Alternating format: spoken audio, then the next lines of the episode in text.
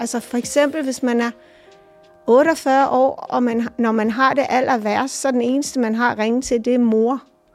Det, så er det jo godt, mor er der, fordi det er bedre, at der er en end ingen. Men det kan samtidig også føles truende, fordi den forælder jo ikke vil være der altid.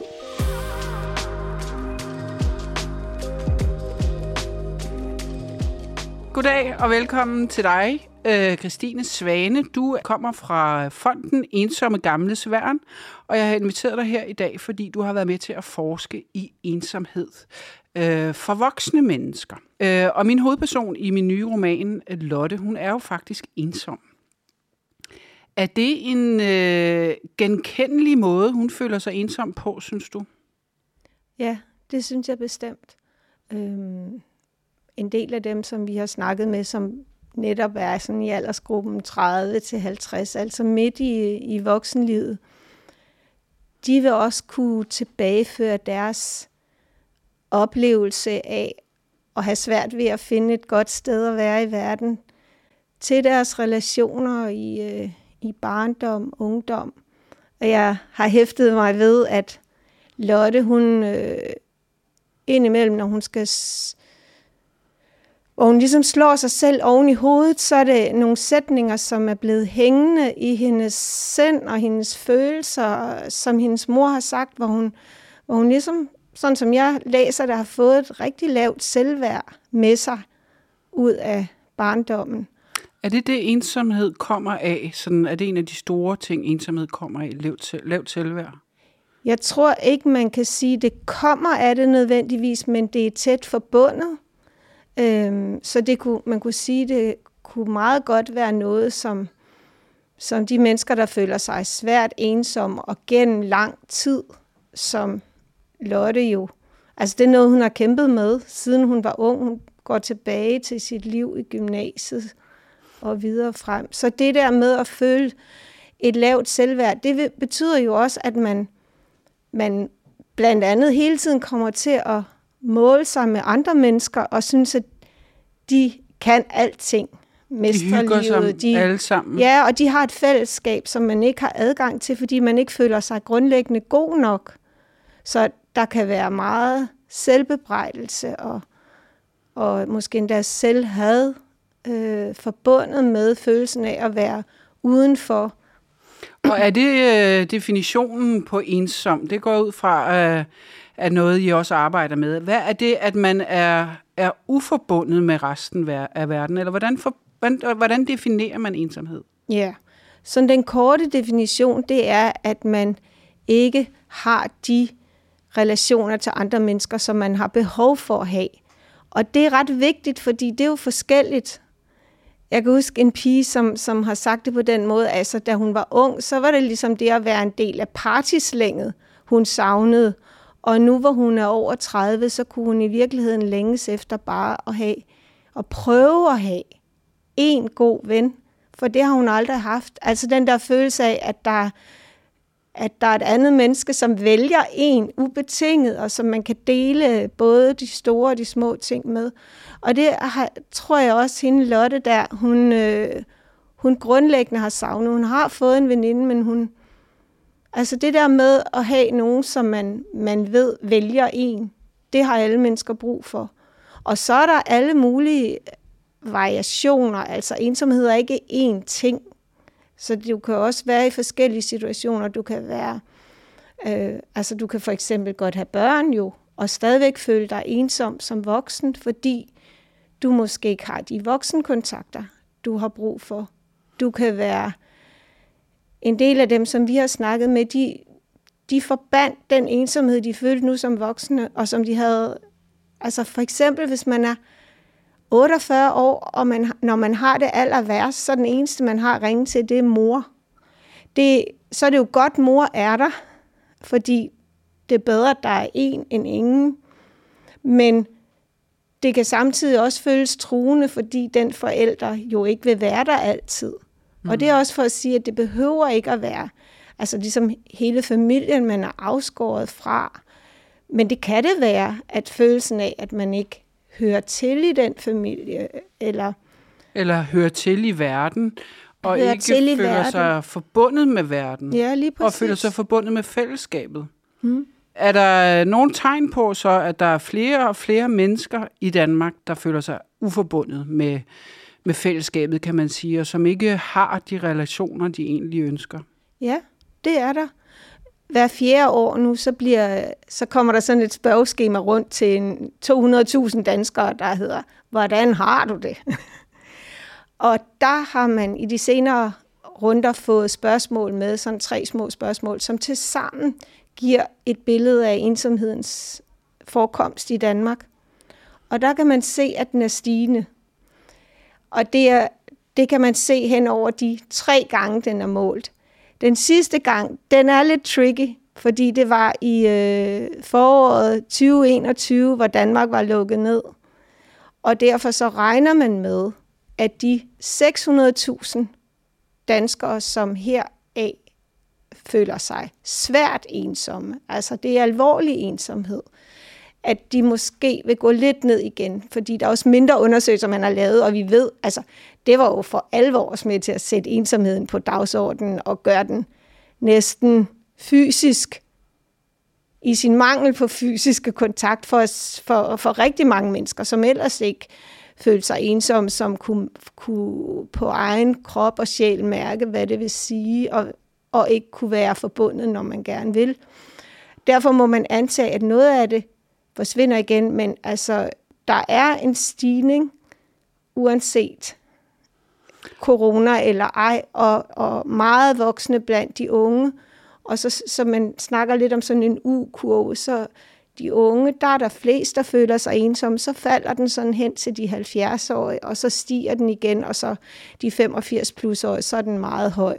Og det er sådan et, det der U-agtige billede, det, det siger noget om, det er i starten og i slutningen af livet, at der er flest, der føler sig ensomme, men det siger ikke så meget om årsagerne, som jo, altså det kan vi jo godt alle sammen forstå, at det er noget helt andet at være 20 eller være, end at være 85, og der er også, derfor er det nogle, også nogle forskellige forhold.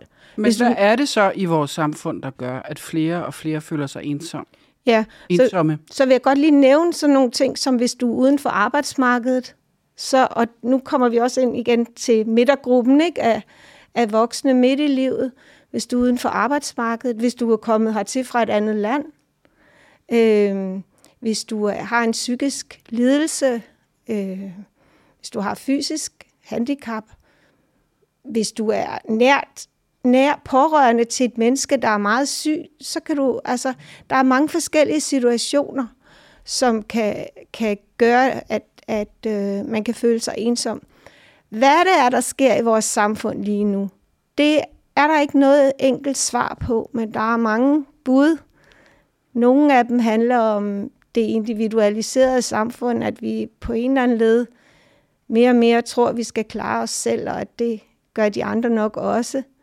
Øhm, der er det her med digitaliseringen, at som en mulig forklaring på, på noget af det mellem de unge i hvert fald.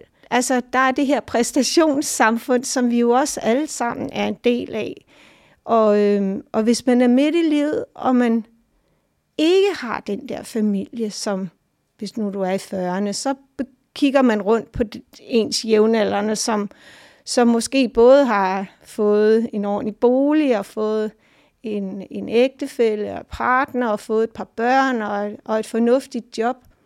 Og man så, altså man ligesom ikke er, øh, ikke kan matche nogle af de øh, kvaliteter, som vi på en eller anden måde har fået stillet op som sådan en social norm for, hvad, hvad det gode eller rigtige liv er, så kan det være rigtig svært. Jeg, jeg kommer til at tænke på en, der beskrev det på den her måde, som at, at stå inde på midten på sådan en travheste vedløbsbane og se de andre, der bare konkurrerer rundt om en, men at føle sig fuldstændig afskåret, og altså ligesom kunne se, de har gang i, i det rigtige liv, og, og man ikke selv kan være med. Altså det var en måde, som, som øh, den her mand beskrev ensomhed på.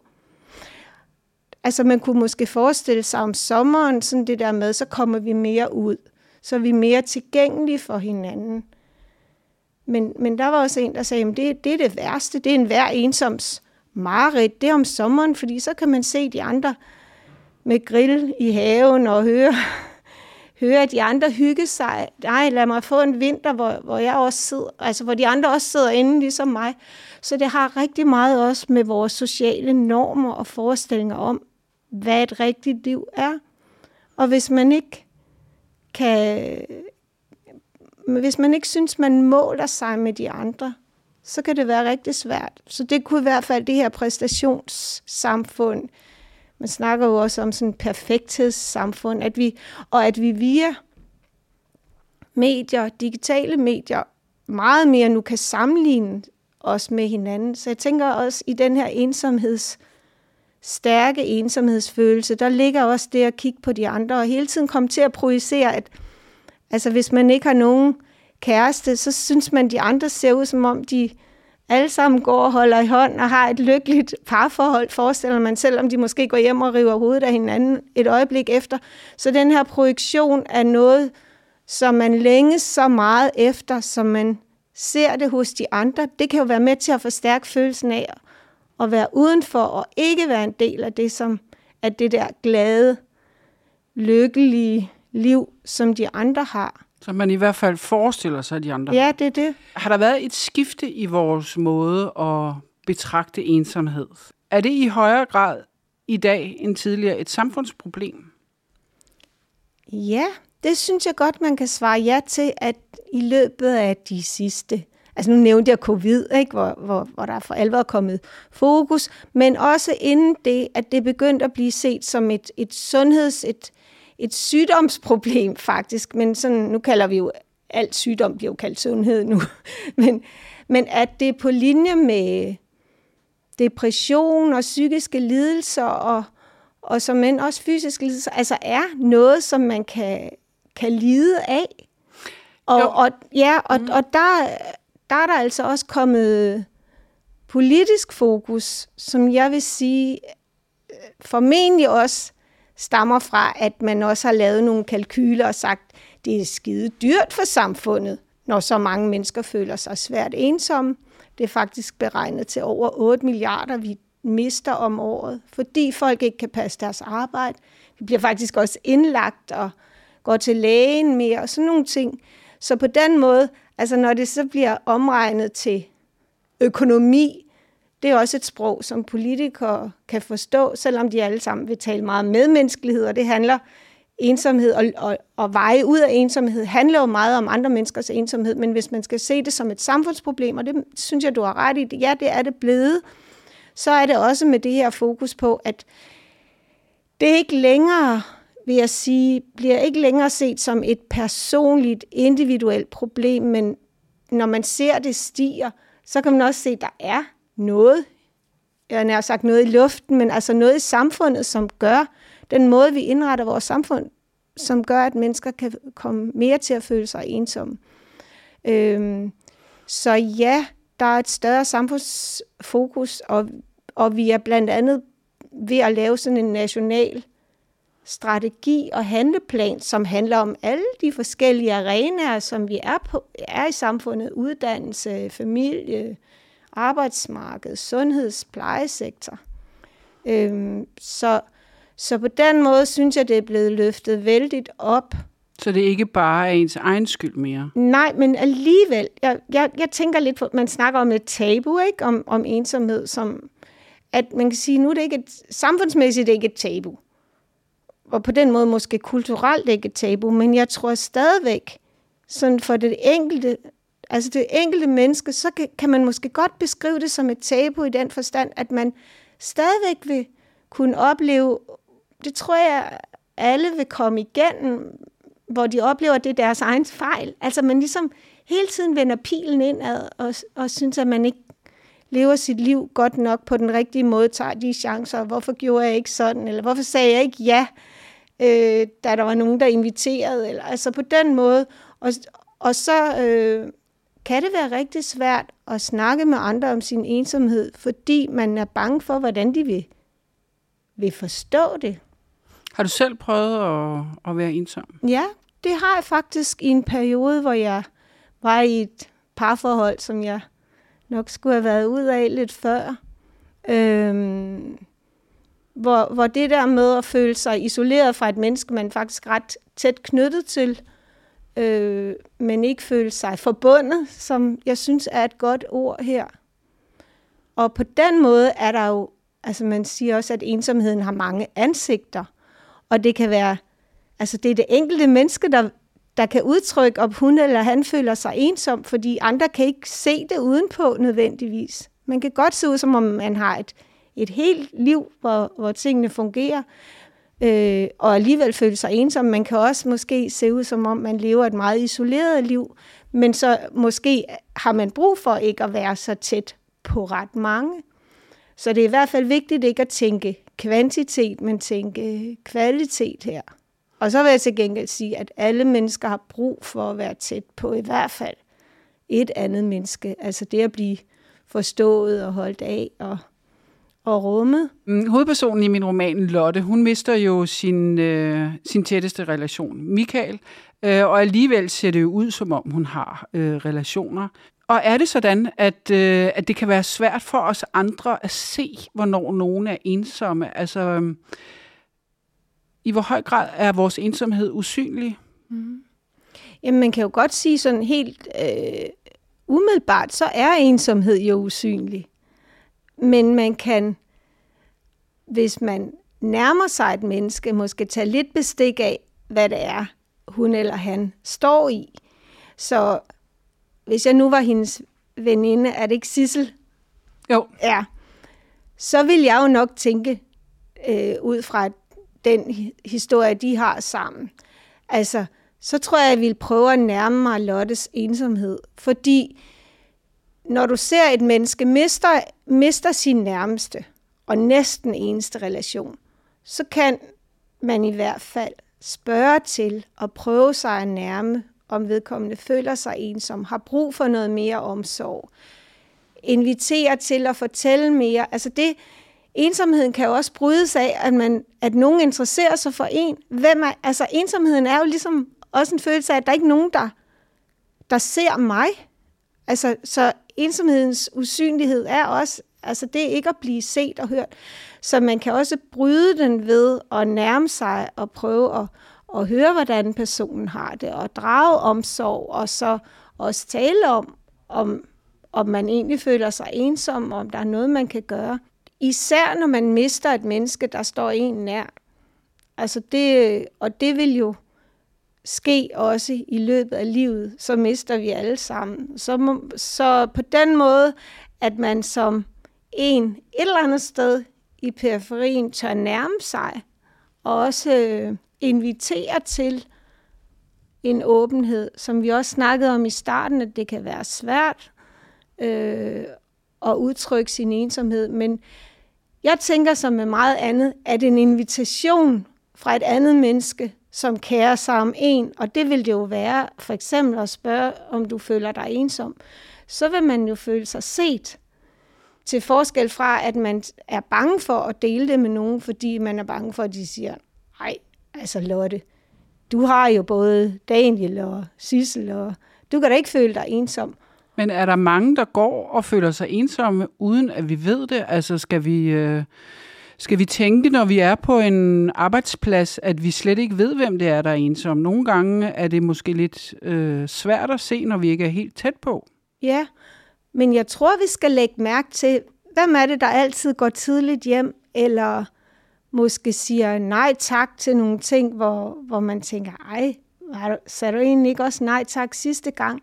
Og så måske bare spørge, øh, altså have en mere, det behøver jo ikke altid at handle om ensomhed, men handle om invitationer, og jeg tænker, at det er altid federe at få en invitation, man kan takke nej til, end ikke at blive spurgt. Så hvis man nu har sagt nej tak nogle gange, så kunne det være, at man skulle gå lidt i dybden med det, men for guds skyld heller ikke holde op med at invitere, fordi det er lidt ligesom den der bænkevarmer situation, ikke? at de andre de har gang i alt muligt, men der er ikke nogen, der der ser mig mere, men, men hvad nu, hvis der var nogen, der kom og bød mig op? Så kunne det være hele verden ændret sig. Og det, man vel dybest set har brug for at vide, hvis man føler sig meget ensom, det er vel, at ens liv øh, også har værdi. Altså, at ens liv også har værdi for andre. Det er, vel, Ja. det er vel noget af det, der er forfærdeligt ved at være ensom, at man tænker, at ens liv ikke har nogen værdi. Det, det, det tænker jeg virkelig også. Altså hvis man ikke tror, at andre har brug for en, Ja. eller som du siger, man har værdi for en. Og jeg tænker også nogle gange, hvis man føler sig meget ensom, at, altså man kunne forestille sig, at man har et overskud af kærlighed og brug mig, og jeg vil alt muligt, men som der ikke rigtig er nogen modtager af, ikke? fordi man ikke har, har hul igennem. Ja, helt vigtig dimension af ensomheden, helt sikkert. Altså, Tusind tak, fordi du vil komme, øh, Christine, og fortælle os lidt om, øh, om ensomhed og om, hvor vigtigt det er for os mennesker, at, øh, at vi oplever, at der er andre mennesker, der har brug for os.